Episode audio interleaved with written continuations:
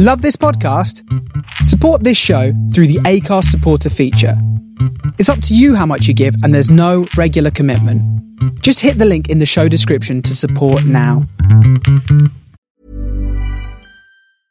I'm Sandra, and I'm just the professional your small business was looking for. But you didn't hire me because you didn't use LinkedIn Jobs. LinkedIn has professionals you can't find anywhere else, including those who aren't actively looking for a new job, but might be open to the perfect role, like me.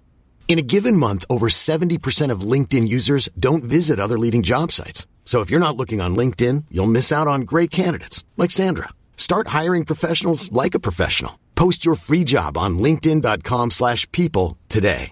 Hey, it's Paige DeSorbo from Giggly Squad. High quality fashion without the price tag. Say hello to Quince. I'm snagging high-end essentials like cozy cashmere sweaters, sleek leather jackets, fine jewelry, and so much more. With Quince being fifty to eighty percent less than similar brands. And they partner with factories that prioritize safe, ethical, and responsible manufacturing. I love that. Luxury quality within reach. Go to quince dot com slash style to get free shipping and three sixty-five day returns on your next order. quince dot com slash style.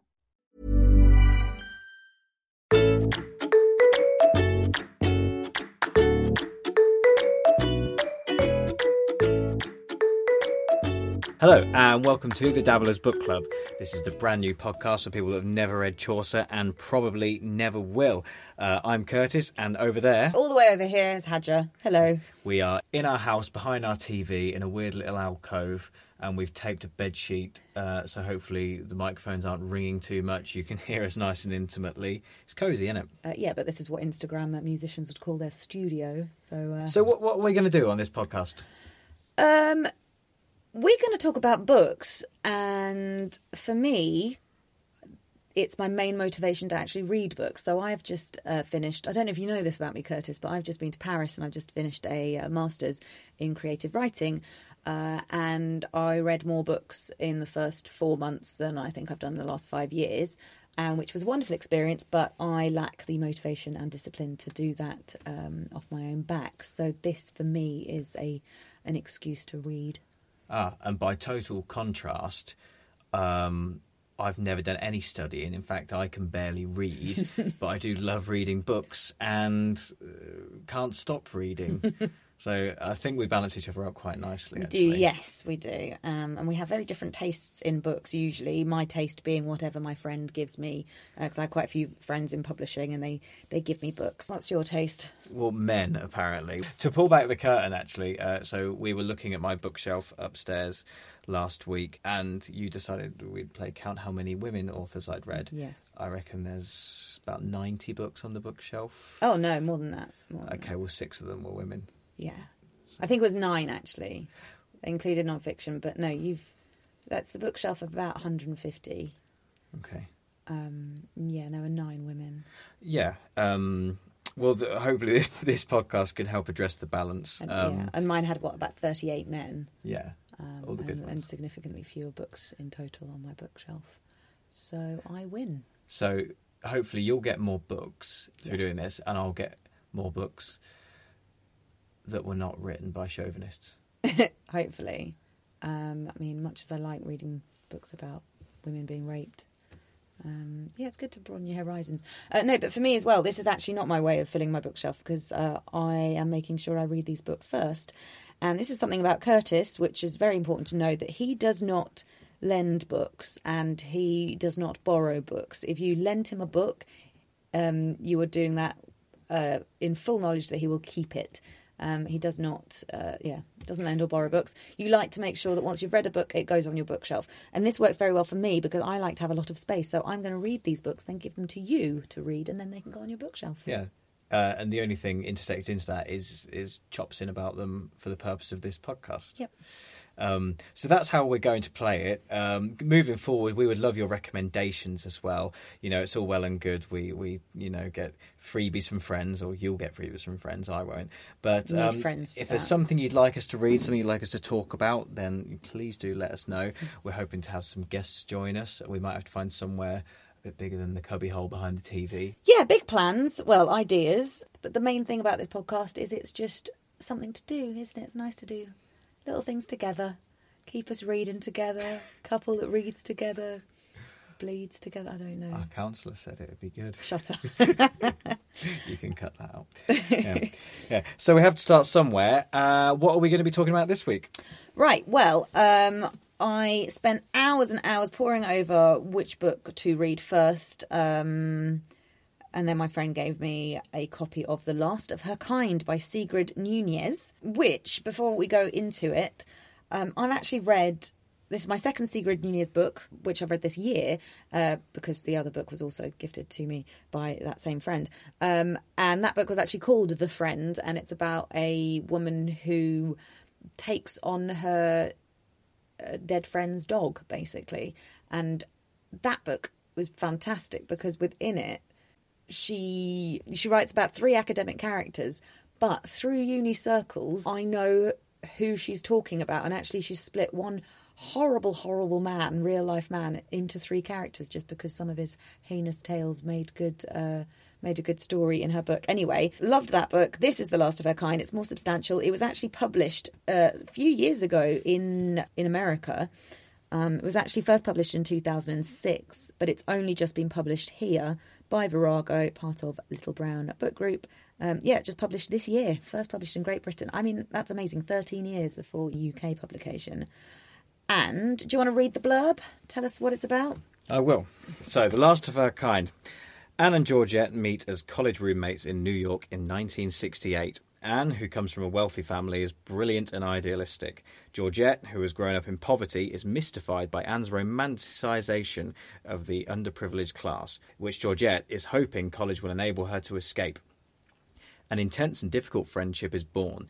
Years after, a fight ends their friendship. Anne is convicted of murder, and as Georgette struggles to understand what has happened, she is led back to their shared history and to an examination of the revolutionary era in which the two women came of age. Oof. So, lots going on there. Uh, did you enjoy it?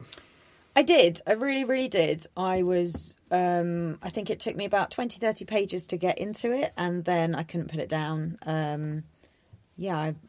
I loved it. Really, really got into it. It's interesting, though, because I did really love it and it stayed with me for quite a few days afterwards. But then the more I think about it and actually what I'm look, looking at a few reviews of it, suddenly the negative things people say about it kind of seep into your mind. You go, oh, actually, yeah, maybe. And then as a critical kind of eye, I started to...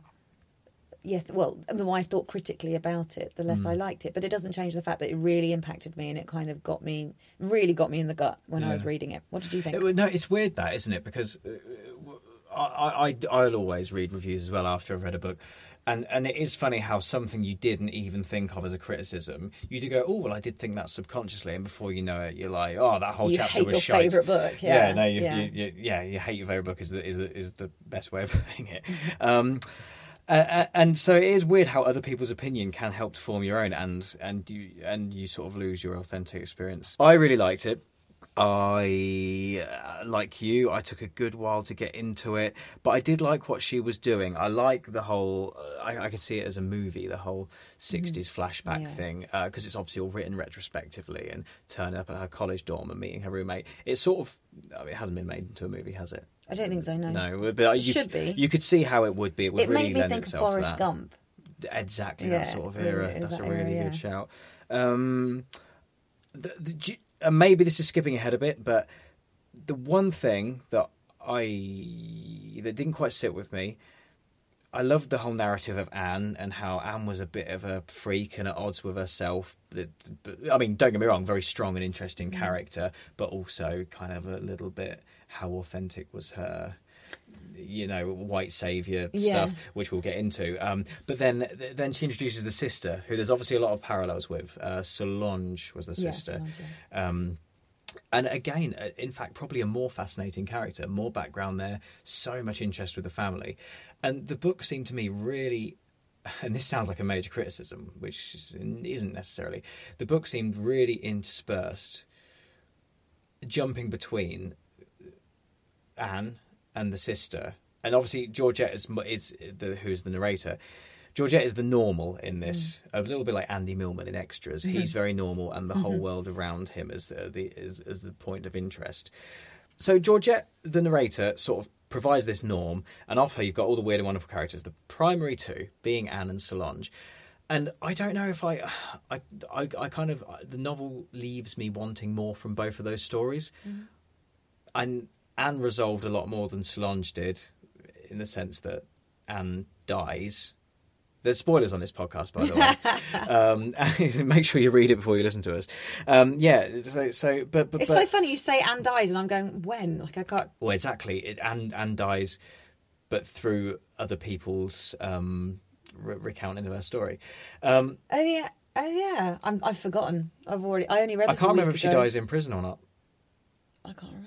I think Anne dies in prison. Okay, she must do. Yeah, because there's a whole weird section towards the end of the book where one of her, and it's actually one of the best sections, I think, yeah. which where like her fellow prison inmate, yeah, who's like some hard-ass woman who initially sort of bullied Anne a bit, but they obviously ended up friends over the years and became oh, because she saved her life. Oh yeah. yeah, older women in prison together, um, and that's actually a really lovely passage. But yeah, so Anne's Anne's an interesting story. Solange is an interesting story. I just don't know if flitting between the two actually weakened the overall direction of the book a bit. Mm. It made the plot a bit flimsy. I could be wrong. I enjoyed both characters. I enjoyed that Solange was this crazy sister who had tensions with the parents, who ended up all around America. Maybe I. Maybe that's the, the, the, the you know, stupid readers like me are supposed to think they're clever by drawing parallels between those two characters and how they affect the narrator and how they make the narrator feel. Because the whole way through, Georgette, even when she's working at quite a classy magazine in New York, I think it was New York, mm. she she she seems very weak to mm. me. She's a very weak and vulnerable character. See, that's interesting that you think about Solange and Anne, because I didn't think Solange as being as central a character as Anne. Um, I wasn't as... Like, for me, she was very much a side character, a bit part. And actually, I think, narratively... Like, it, this is where, when you become critical about books. So, like, reading that book, it really struck me. And I mean it, like, in in my gut, it was with me for days afterwards. And I was sort of grappling with all the ideas she brings in about sort of racism and sexism and white saviorism and escaping your parents and can you ever be good? Like, if you're... You know, the whole thing with Anne is that I think she's fundamentally meant to be a really good, kind-hearted person with a real strong sense of justice. But she can't win in the world because she's too privileged and is, you know, sort of playing this white saviour role that she'll never be able to overcome that privilege um, and be authentic in the role she's trying to kind of take on. Um, so it really strongly affected me.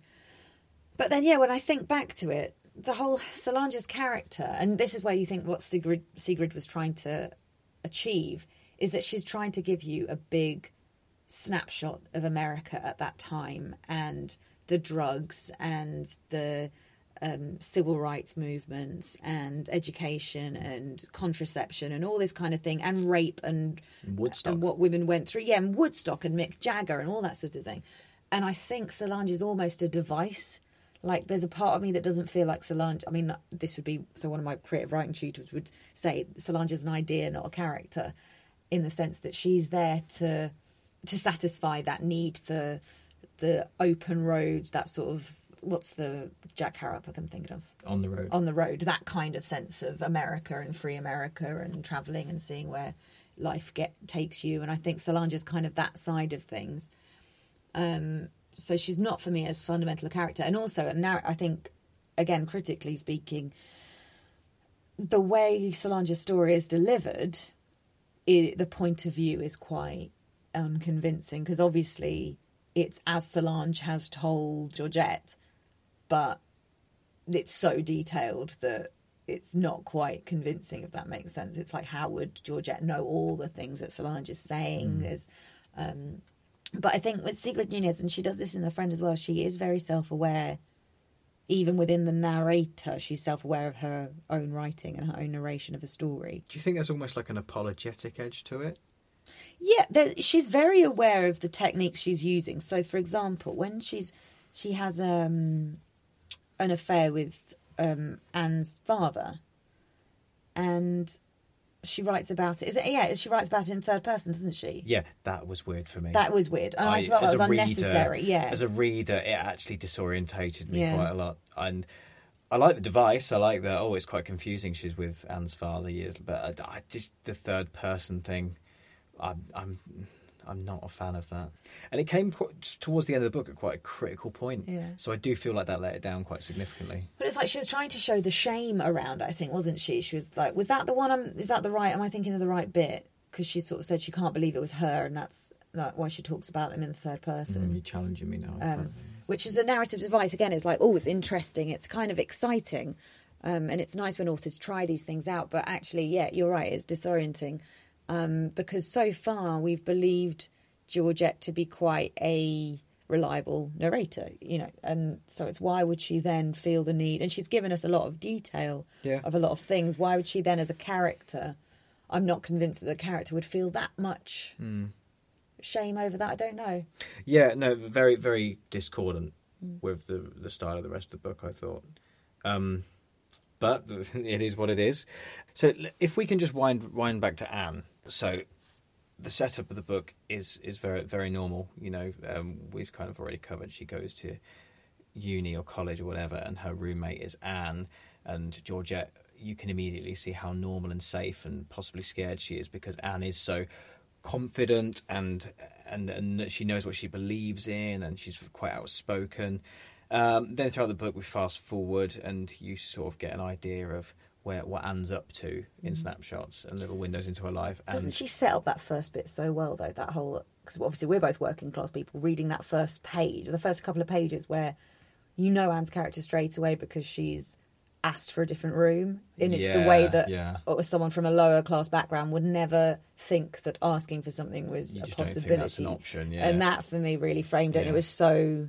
Um, yeah, engaging. And I think I related to it. And I remember when I arrived at uni in London, and some of the characters made me go, "Christ, I'm normal," like painfully, boringly normal. And obviously, London changes you a bit and makes you somewhat, you know, more mediocre.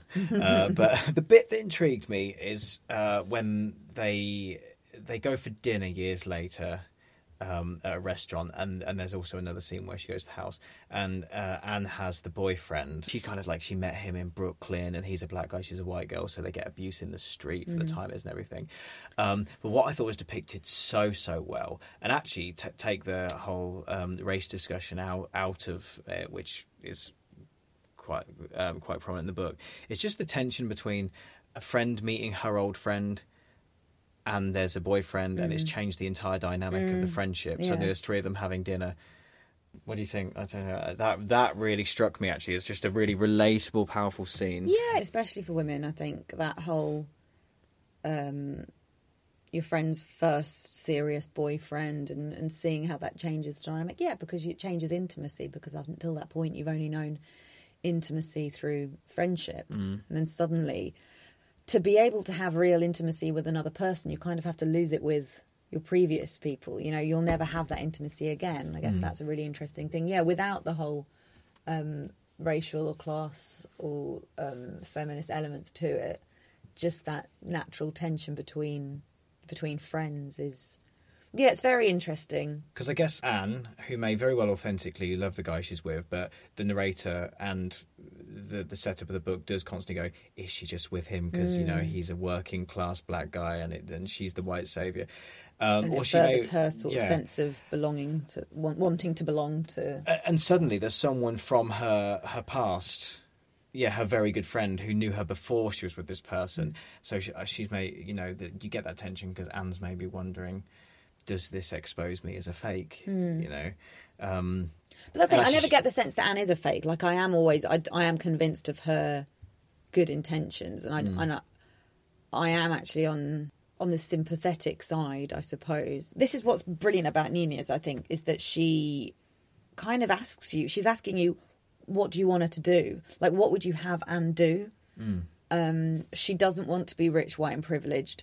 She wants to make a difference in the world, but she doesn't want to be a white saviour, and she doesn't want to make the money. She doesn't want to be part of this disgusting system, and and and that everything about, you know, that we're reading her questioning her own motives. It's like that's a difficult life to live, yet she has such a sense of character and strength that she doesn't care what people think, which again is very interesting because would she have that sense of strength of character, that strength of character, if she wasn't upper class or middle class? Do you know what I mean? Like the very thing that mm. Mm. Um, makes her fight is actually her privilege that gave her that right to feel that, you know, that sense of entitlement mm. to, to just be herself without changing. Yeah, it's not quite it's meta, but it's somewhere on the yeah, way to yeah. being meta. Um, so you fast forward, and actually Anne's relationship with that man, well, it, it, it came to a climax um, when... it is learned that uh, Anne shot a police officer. Mm. And this is obviously the book's really big sort of... It's, midpoint reversal. It's, yeah, nothing can ever be the same. Um, it's the, the, the officer... The officer's being abusive towards Anne's boyfriend. Anne is in uh, sort of an upstairs window somewhere, and the altercation's happening out in the street. Uh, and she shoots the officer dead. And you sort of follow Anne's trial, and you follow Anne defending Kwame, and Anne gets sent down. And ultimately, and then you're you're you're left wondering: was this an act of ab- absolute love? Is mm-hmm. is it the ultimate extension of, you know, the the worst of Anne that we've been that's been hinted at but not necessarily mm-hmm. stated? Um, and Anne comes out saying, uh, if the officer had used the N word one less time, he might still be alive. Mm. Which is what, you know, at that time in America just sealed the deal on her mm. sentence. The, the weird thing is, actually, with this book, maybe it's because I, I uh, you know, I've not lived in America, I've not lived in this era, um, and while I've I've enjoyed reading the story, actually, I, I don't feel like taking any moral authority or side on any of these issues. Mm. I, I enjoy, actually, the fabric of what Sigrid's done, where, she, as you said earlier, she's posing the question, yeah. what, what do you think? You know, maybe there is no definitive answer. You come away from it not knowing what to think, I which, think. Which is real life, isn't it? Yeah, there, yeah. there are people, you know, um, I'm trying to think of a completely different scenario, but there are people where you go, oh, is that is that guy a bad guy? Mm. Well, he kind of is, but actually he's just the wrong side of arrogant. Mm. There's, there's all these, you know, there's nuance to everything, I suppose, yeah. and that's nuance is a very big overriding term. She's obviously saying this at a huge time of change, um,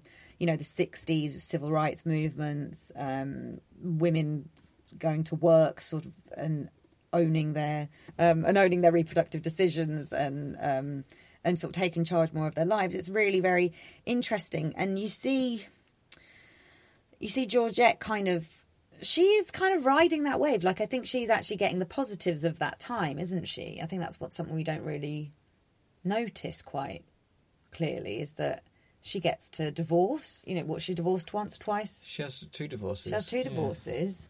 Yeah. Um, she socially mobile. She's at a time where if you, she was good at typing, but that meant she got like an editorial assistant job or something like that. You know, she got into publishing and mm. newspapers and something. And and actually, so hers is kind of like the, not American dream, but that's like the tale of social mobility for women from her background. Yet what we're looking at is the social demobility of Anne, in a way, where she mm. wants to go down in class in, in that hierarchy in America. She wants to experience sort of a more authentic life and and turn her back on everything. Yeah, I never really thought of that. So you've got one person who's actually quietly upwardly mobile mm. and the other person who's very loudly downwardly yeah. mobile. Well, I mean, it's interesting because I hadn't thought of that, because Georgette is so much the, you know, the the normalizer, the, the centre point that just anchors it all. Actually, it, it, I hadn't I hadn't considered that when I was reading it. I was so focused on the, the, the wacky world around her. Actually, yeah, she she had quite an interesting ride. She's actually um, slightly getting sort of on with it. She's getting, the, like you said, the benefits of the era, um, and she's got her stresses, you know, with her, her sister, her the entire life. And actually, one thing I think, again, could have been so much more um the, than just a couple of chapters, was the chapters where she's working at the magazine that her husband owns, mm. um and her husband turns out to be a complete arsehole. He's a chauvinist, he's a horrible mm. guy, um but he, you know, initially he's introduced as, you know, she tells you that he's a bastard right away, but she mm. does say, but fair play, he was so charming, charming I was yeah. absolutely taken by him. I, there's a bit where she's like, I even enjoyed watching other women be charmed yeah, by him yeah. and it's yeah. real brutalised. But she's told you straight away, by the way, this doesn't end well. Mm. And almost there, I, I'm up for that, but I would have been up for just a little bit more of the curve. I feel yeah. like he goes from, and he was a high flyer, and this was the magazine and the, the, the calibre of work we were doing and the type of life we were leading, Then she cuts away to some like Anne stuff, some Solange stuff. Then she comes back, oh, by the way, now I'm getting divorced because he's terrible. It's a brilliant way of decentralising her own story, though, decentering her own story. Like, it's a brilliant narrative device, I think. I think she knows what she's doing. It's like, and it's in keeping with the character that Georgette is like, I'm not important in this story. So, again, you think that's a conscious choice? Y- yeah, I, th- I think that's. The, I think mm. it's in keeping with the character. If you think she's so obsessed with trying to work everyone else out, it sort of is in keeping with the her social economic background as well, her relationship with her parents and all that sort of thing. You're like, oh, she is just observing while in the background getting hurt and screwed over by men, you know what I mean, mm, but still mm. rising above that. Hiring for your small business? If you're not looking for professionals on LinkedIn, you're looking in the wrong place. That's like looking for your car keys in a fish tank. LinkedIn helps you hire professionals you can't find anywhere else, even those who aren't actively searching for a new job but might be open to the perfect role. In a given month, over seventy percent of LinkedIn users don't even visit other leading job sites. So start looking in the right place. With LinkedIn, you can hire professionals like a professional. Post your free job on linkedin.com slash people today. Hey, it's Paige DeSorbo from Giggly Squad. High quality fashion without the price tag. Say hello to Quince. I'm snagging high-end essentials like cozy cashmere sweaters, sleek leather jackets, fine jewelry, and so much more. With Quince being fifty to eighty percent less than similar brands.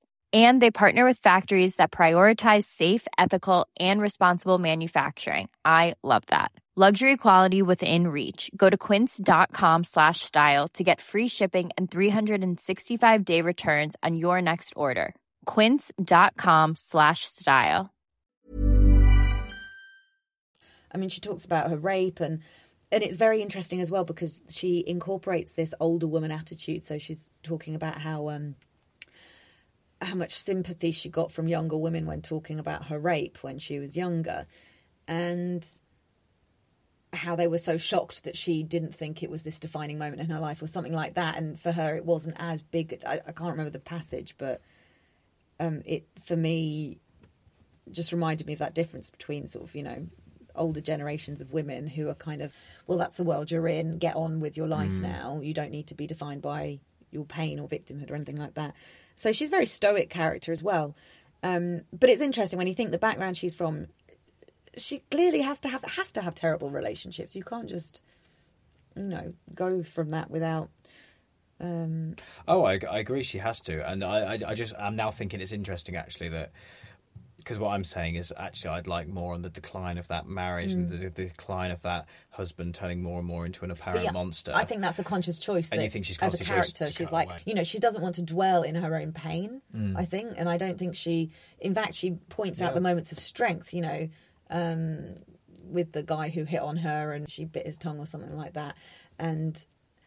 And what that did to her female relationships as well. And so there, there's about that very common thread of women dealing with men and and the effect it has on their futures and all their relationships, which I found very interesting. But she, yeah, she didn't dwell. She didn't dwell on that. It was all very matter of fact, which I think is what a lot of women do. Um, one thing I want to bring up, uh, the Great Gatsby thread through it. Did you notice? The, they do talk about the Great Gatsby. Yeah. Uh, and reference it, and I can't tell whether she loves it or hates it. Throughout it, it it's why the why the Great Gatsby is not a great book, but then there's like a little twist at the end that suggests actually it's one of the greatest. In fact, yeah. one of the, in fact, it's that closing quote. So sure, here are more lines from the Great Gatsby. I like to walk up Fifth Avenue and pick out romantic women from the crowd and imagine that in a few minutes I was going to enter into their lives and no one would ever know or disapprove.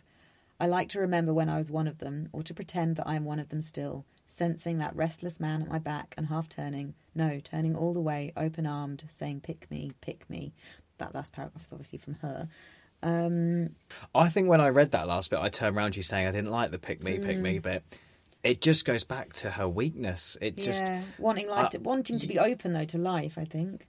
I get that, yeah. I just You just think all of her horrible experiences with, with men... would make her not be would just make her I don't know, maybe I'm just being horrible here, but it's just the way she goes, turns around and a man in the strange man in the street and she wants to go pick me, pick me, and I just think I don't know I just I feel like the journey her character's just been on would actually be going would just be closing with something a little bit more empowered. Are you saying this is actually a parallel, a deliberate parallel? Uh, no, I th- yeah, I absolutely yeah. think so. I think it's really influenced it. Wow. Um, I mean, th- I mean, I want to look incredible. it up. I haven't looked it up enough, but um, I did not get that. I really think it is. I, I mean, now, now you say it, that makes a lot of sense. But um, we'll look it up. she, but she is very Nick Carraway, yeah, in the sense that the madness happens around her. She's the very, very plain. She's an observer. Normal, gra- yeah, yeah, she's a writer. Point of gravity. you you Google the Gatsby connection in this book. I, I, I a bit more visual and a bit less serious here. I, I want to talk about the, the, the Rolling Stones in it. Go on then. So uh, Solange is obsessed with the Rolling Stones and Mick Jagger. She loves them so much. There's there's five or six pages in the middle of the book that uh, that's a love letter she's written to Mick Jagger, and it's. Uh, and when you watch the, you know, the old movies of Beatlemania and, and the Stones and how and how crazy people were for them, mm-hmm. and you know the you know the hysterical girls in the audience, and, and the, it, the, this totally fits with that sort of thing. It's a lovely depiction, and they talk about Woodstock and and again, it's obviously so well, because there is a documentary on Woodstock, and it's so well researched. How the scale of how far everyone was queuing up outside and the hysteria to see these bands and to be part of this free love movement. Um, I loved that that was the centre of it, and that's where sort of Solange disappeared to for a large part of it. Mm. Um, there's a really cool, cool couple of scenes. Um, one where Mick Jagger turns up at their campsite because they've camped out the night before a Rolling Stones gig. Yeah. And actually, it's told as if, no, this actually happened. And I'm going, oh, my God, Solange actually got to meet Mick Jagger, this crazy girl. And and he kind of made a pass at her and said to come and find me after the show. But then the security guards wouldn't let me in. And you're going, oh, my God, this is believable as well. Because if Solange was giving a fancy, then she'd have gone to Mick Jagger's trailer. But, oh, my God, no, she got turned away. Yeah. But then, as the tale keeps unravelling, you're like, oh, okay, it's it's a load of rubbish. She's yeah. made it up. And she really subtly reveals, oh, no, Solange was like this. She'd sell you these absolute dream sequences. Yeah. Um, I loved that. I thought it was really funny, just the whole sequence where they gave Mick Jagger a bit of dialogue. uh, really broke it up nicely. Um, and then the other thing that I totally forgot was a real thing that happened was when uh, the Stones did a huge show, and uh, the Hells Angels were handpicked by the Stones themselves to do security, and the whole thing ended up in a big nasty riot. And I just think the description of it is actually quite accurate to what I read in Keith Richards' biogra- mm-hmm. um, autobiography, rather. Um, and the tensions of the, and everything that happened afterwards, because I believe a young man got killed, and why did the Stones employ the Hells Angels, yeah. and, and all, and why didn't they stop the show, and why was it overcrowded? Um, it's just quite a nice depiction. Yeah. I, I know not that relevant to the central story, but I love that that's something that's now been, I know it was already immortalised, but it's been put into a work of fiction. Yeah, and I, I love like, that device. I like the um, I like the idea of obsession with it as well. You know, those deep beliefs you would have had that she could just be with Mick Jagger, everything mm. would be okay. But no, it's just really sad. I mean, they don't overly dig into Solange and Georgette's parents and what actually. Who's got her mum was awful, and her dad like sexually abused them both. I think that was the yeah, it was alluded yeah. to, wasn't it? And um, but the main thing you get is actually the effects. You get Solange's journey, and you get what she's like when she periodically turns up in Georgette's life, whether that's fantasizing about rock stars, whether that's encouraging Georgette to do some drugs with some weird people she's just yeah. met, you know, which is actually a, a really interesting scene because Georgette's pulled so far out of her comfort zone, but still kind of seems to make it, I don't say it's bad, like, but she makes it boring, but not in a bad way. You're still with her. You're on her team. Or the freaks are doing drugs. She's done drugs. Oh, bless her. She's given it a go. Um, I'm just reading um, Sigrid Nunez's uh, interview with Virago. So she did a bit of a Q and A um, about um, a couple of her works. Some readers might think The Last of Her Kind follows a particular trope in literature, that of telling the tale of an extraordinary person's life through the eyes of a more relatable friend, like in The Great Gatsby. But it does set itself apart in George, who is more characterful than those typically featured in the category. Did this occur to you when writing, and did you deliberately give George more agency? So, uh, Nunez says, from the beginning I knew I wanted the story to be told by someone who was an astute observer and chronicler of her times, but who stood at a certain remove from events rather than at the heart of them. George is far less extraordinary than her friend Anne, as she is less extraordinary than her sister Solange. and her take on their lives is largely that of a subjective but reliable witness. But I did also want George to be a strong and engaging character and to show how the era in which she came of age shaped the woman she became. That she's the one who's doing the work of looking back and searching for the meaning of it all makes her, for me, the novel's most important character. Um, then... There's a question on The Great American Novel, and Sigrid says, The Great American Novel always seemed to me to be something that certain great male narcissists obsessed about. No one seemed to think such a book would or could ever be written by a woman. I don't think many people take seriously anymore the idea that there is such a thing as a great American novel, or that this is what an American novelist should be aiming for. Doesn't say much. See, I want more on The Great Gatsby, but there's not. But that much. Is actually such an interesting little thread there. Yeah. The Great American Novel. And I'm loath to say it because it's so many writers I admire, but like, like it, all through Fear and Loathing in Las Vegas, they rattle on about the you know the Great American Novel and Living the American Dream. Yeah, Kerouac, On the Road, which I am yet to read, but I didn't get on with the one Kerouac I tried to read, but supposedly that's the Great American Novel. Bukowski, Hemingway, and again, all all of us I like. No, it's interesting what you say about how. Um, It's a very male-dominated phrase, that whole, mm. the Great American Novel. And, yeah, you're right, from all the, you know, popularisation around that term, I can't imagine a, wo- a woman writer being put forward for that, which is which is just re- absurd. Um, how, you know, do you think this, however, is an important book for feminism? Um, I, I don't know. I think it's... Not for feminism. Um, I do think it's an important book in that it gives... We're, we're not used to narratives that position women as the activists and the ones sort of changing their lives and the ones going ahead and getting what they want. And, and I think this is, in many ways, we're seeing women getting what they want or striving for striving for more. It's not whether it's about feminism or anything. I think it's... What do people say an author's role is? It's like, it's simply your job to just show what your characters are and just to tell a story without judgment, without an intentional wish to ask questions or to answer questions. So for me, she's just telling a story about women characters. You know, and I think this is what I think people forget is that feminism isn't about um, talking about women. It's like, no, no, no, it's simply just... remembering women are in the conversation and their their stories make up our world too. And so this is obviously just a story that happens to be about women, which is just as valid as stories about men. And it's about an important time mm. in American history, in it's, women's history. It's an interesting little world she paints, isn't yeah. it? And I like the chaos of it. I like that with any time of change, people people adapt to opportunities very differently. And people adapt to freedom very differently. And all these women have got their freedom in different ways.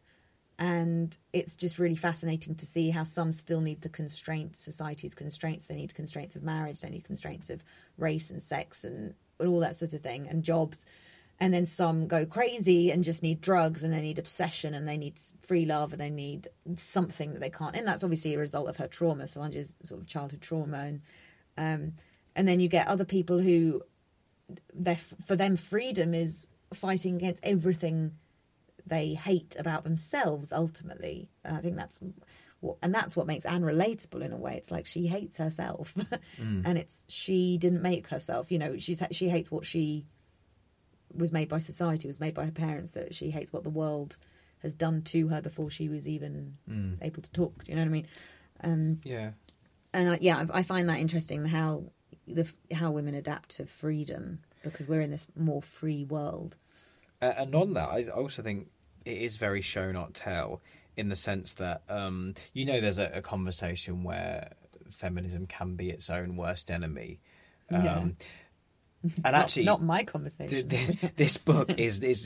This book is not... Um, men are not the devil. You know, even, you know, there's a disgraceful scene, like the the, the rape, and there's some, she's for, and then a man forces a kiss upon her at a party, and that's the tongue-biting thing.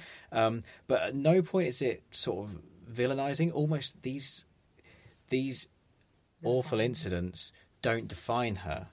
Mm. They don't even really they affect her, but they don't um, disable her at all. But again, I think that is where she is almost quite typical of women of that generation, coming from da- the daughters of people of my grandma's generation who still picked up, and to be honest, I still have that to a degree, that stoic get on with it attitude, um, where, you know, most... most women's first sexual experiences are negative, you know, that kind of, oh, well, that's what it is and that's just the expectation. And when you have a low expectation of life, the trauma's still there, but it's like an expected trauma. So you're just suddenly working within different limitations.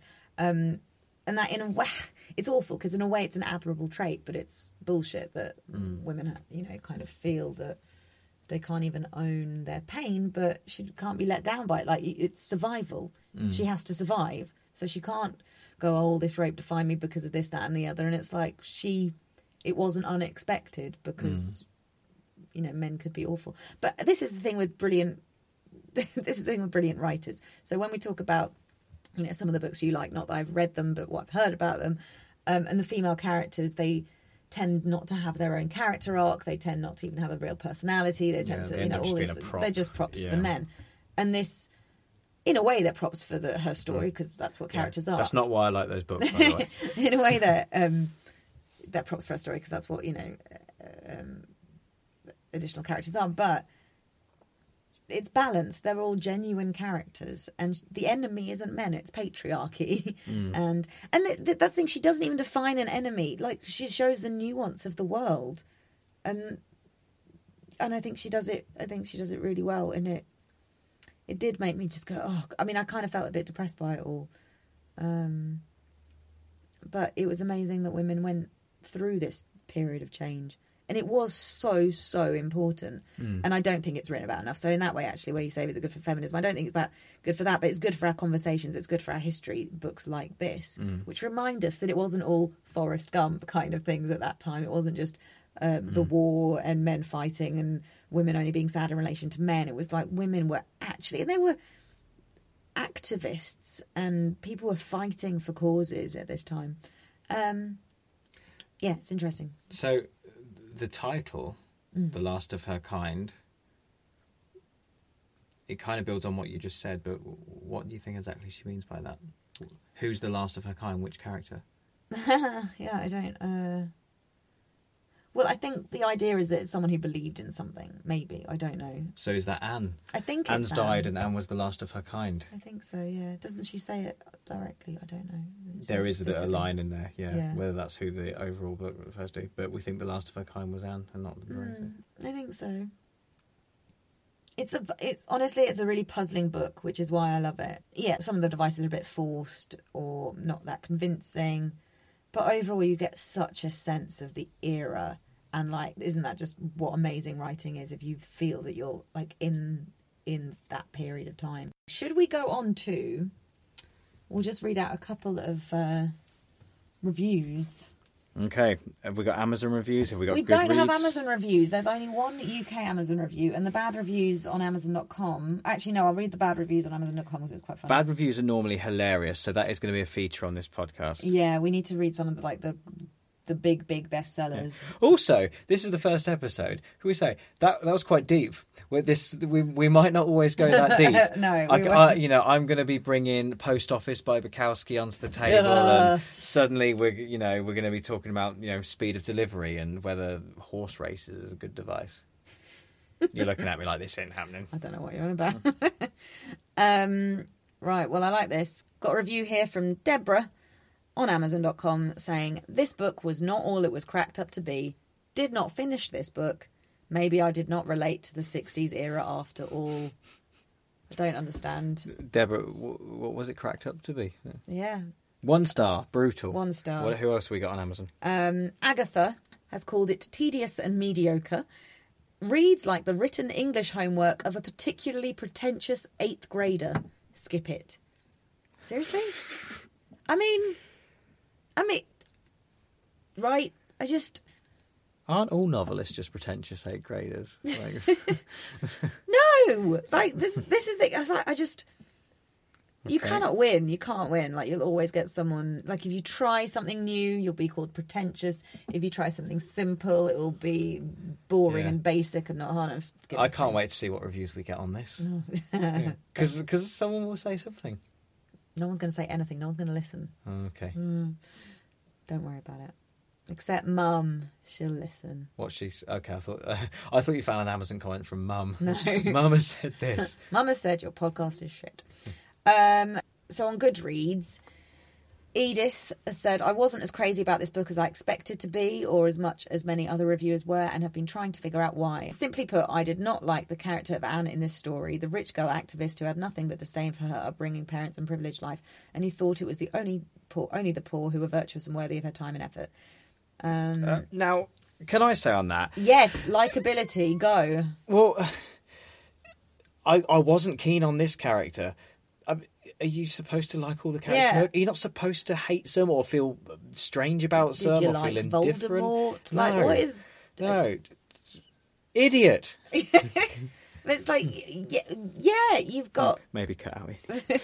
um, but she, she said, I found her tiring and totally obnoxious. I'm like... Yeah. Did you like Fagin? No. Would you want him missing from that book? Very good. Um, yeah, very strange. Someone says, too long, too repetitive. So often I just wanted the author to get on with it, but she dawdled. See, I, this is the thing. I disagree, disagree. I disagree with that. And actually, I can see what she means and what parts she might mean. But what I loved about this book was I actually enjoyed reading slowly a little bit more. I actually, you know, when you just soak up a book and you read it line by line, I'm usually someone who just skips through descriptions. I don't care what a room looks like. I don't care what a table looks like. I don't care. But I didn't have any of that with her. It was like I was there and mm. yeah. I also think she didn't, comparatively speaking, she didn't dawdle on any passage for too long. It was fairly fast paced. I would say the only thing for me was Solange's bit, but I like I didn't need that no. as much. No, see, I, I like that. That's obviously where we differ. You're talking about the whole thing where she's yeah. wayward in the sixties. And all of Solange, I, and... I kind of, for me, that was extra, yeah. but it was still interesting. I, I, and... I will say, while I probably loved Solange at Woodstock and the Stone stuff and the drug stuff the best, I would have sacrificed it for some more stuff on Anne. Mm-hmm. Maybe another little era of Anna's, Anne's on Anne, life. Not George. Yeah, on, mm-hmm. on Anne. Mm-hmm. Like, follow Anne a bit more. Or, yeah. or George, Georgette. Um, but, yeah, in terms of, I think actually it was quite... effective in flitting around. It was only towards the end when it started changing narrators and yeah, and, and persons yeah, and things. I, yeah. I I wasn't on board with that, but it didn't drag. No, I really loved it, and I think for me the test of a book is if it if it you know gets you in your gut, if it sticks with you, mm. and it really did. It made me think so much. Um, you made me think. Um, no, I loved it. Mm. I think. Well, we we covered it. I think we have. Um, so hopefully that gave you some background. Hopefully you've already read it. Otherwise, you know, you know that Anne dies, if you, even if you're going to go and read it now. Spoilers! But it is worth the journey, though. It's very interesting and unique style. Um, I think it's a really important book. Mm-hmm. I do. I think it's great. It's finally been published in the U K in yeah. two thousand six. After, is that correct? thirteen years after it was first published mm. in the U S, yeah. Yeah, um, it's fantastic, and I think they published it because The Friend uh, won awards and, and did very well, so they um, they got this out there straight away. I love it. I really, really do. I think it's very important. I love the characters. Love the themes. I just think they're so well woven into it. Love the sense of, of, of place and that crazy time in the sixties and seventies, um, especially for women. I think it's, yeah, love it. Out of ten, what would you give it? seven point five. What about you? I'll go, f- I'll go for an eight. On feeling, I'll go for an eight. Cool. You definitely did connect with this book slightly more than I did. I loved it, but I think it really seemed to actually touch you on quite a fundamental level. Yeah. So let's give it an eight out of ten. We recommend you read The Last of Her Kind by... Sigrid Nunez. Fantastic. Thank you for joining us. Thank you. I believe next time we will be going through the Testaments. Is that right? Will you have read it by then? I don't know. Will you have read Fahrenheit four fifty-one? I will try and read that. They'll be our next podcast in no particular order. Thanks for joining us. We'll see you next time.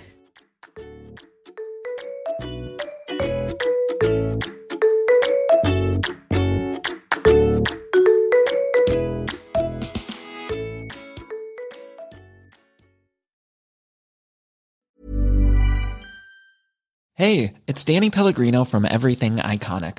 Ready to upgrade your style game without blowing your budget? Check out Quince. They've got all the good stuff, shirts and polos, activewear, and fine leather goods, all at fifty to eighty percent less than other high-end brands. And the best part? They're all about safe, ethical, and responsible manufacturing.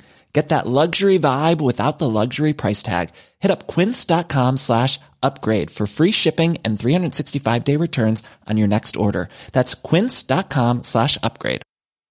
Planning for your next trip? Elevate your travel style with Quince. Quince has all the jet-setting essentials you'll want for your next getaway, like European linen, premium luggage options, buttery soft Italian leather bags, and so much more. And is all priced at fifty to eighty percent less than similar brands. Plus, Quince only works with factories that use safe and ethical manufacturing practices. Pack your bags with high-quality essentials you'll be wearing for vacations to come with Quince. Go to quince.com slash pack for free shipping and three sixty-five day returns.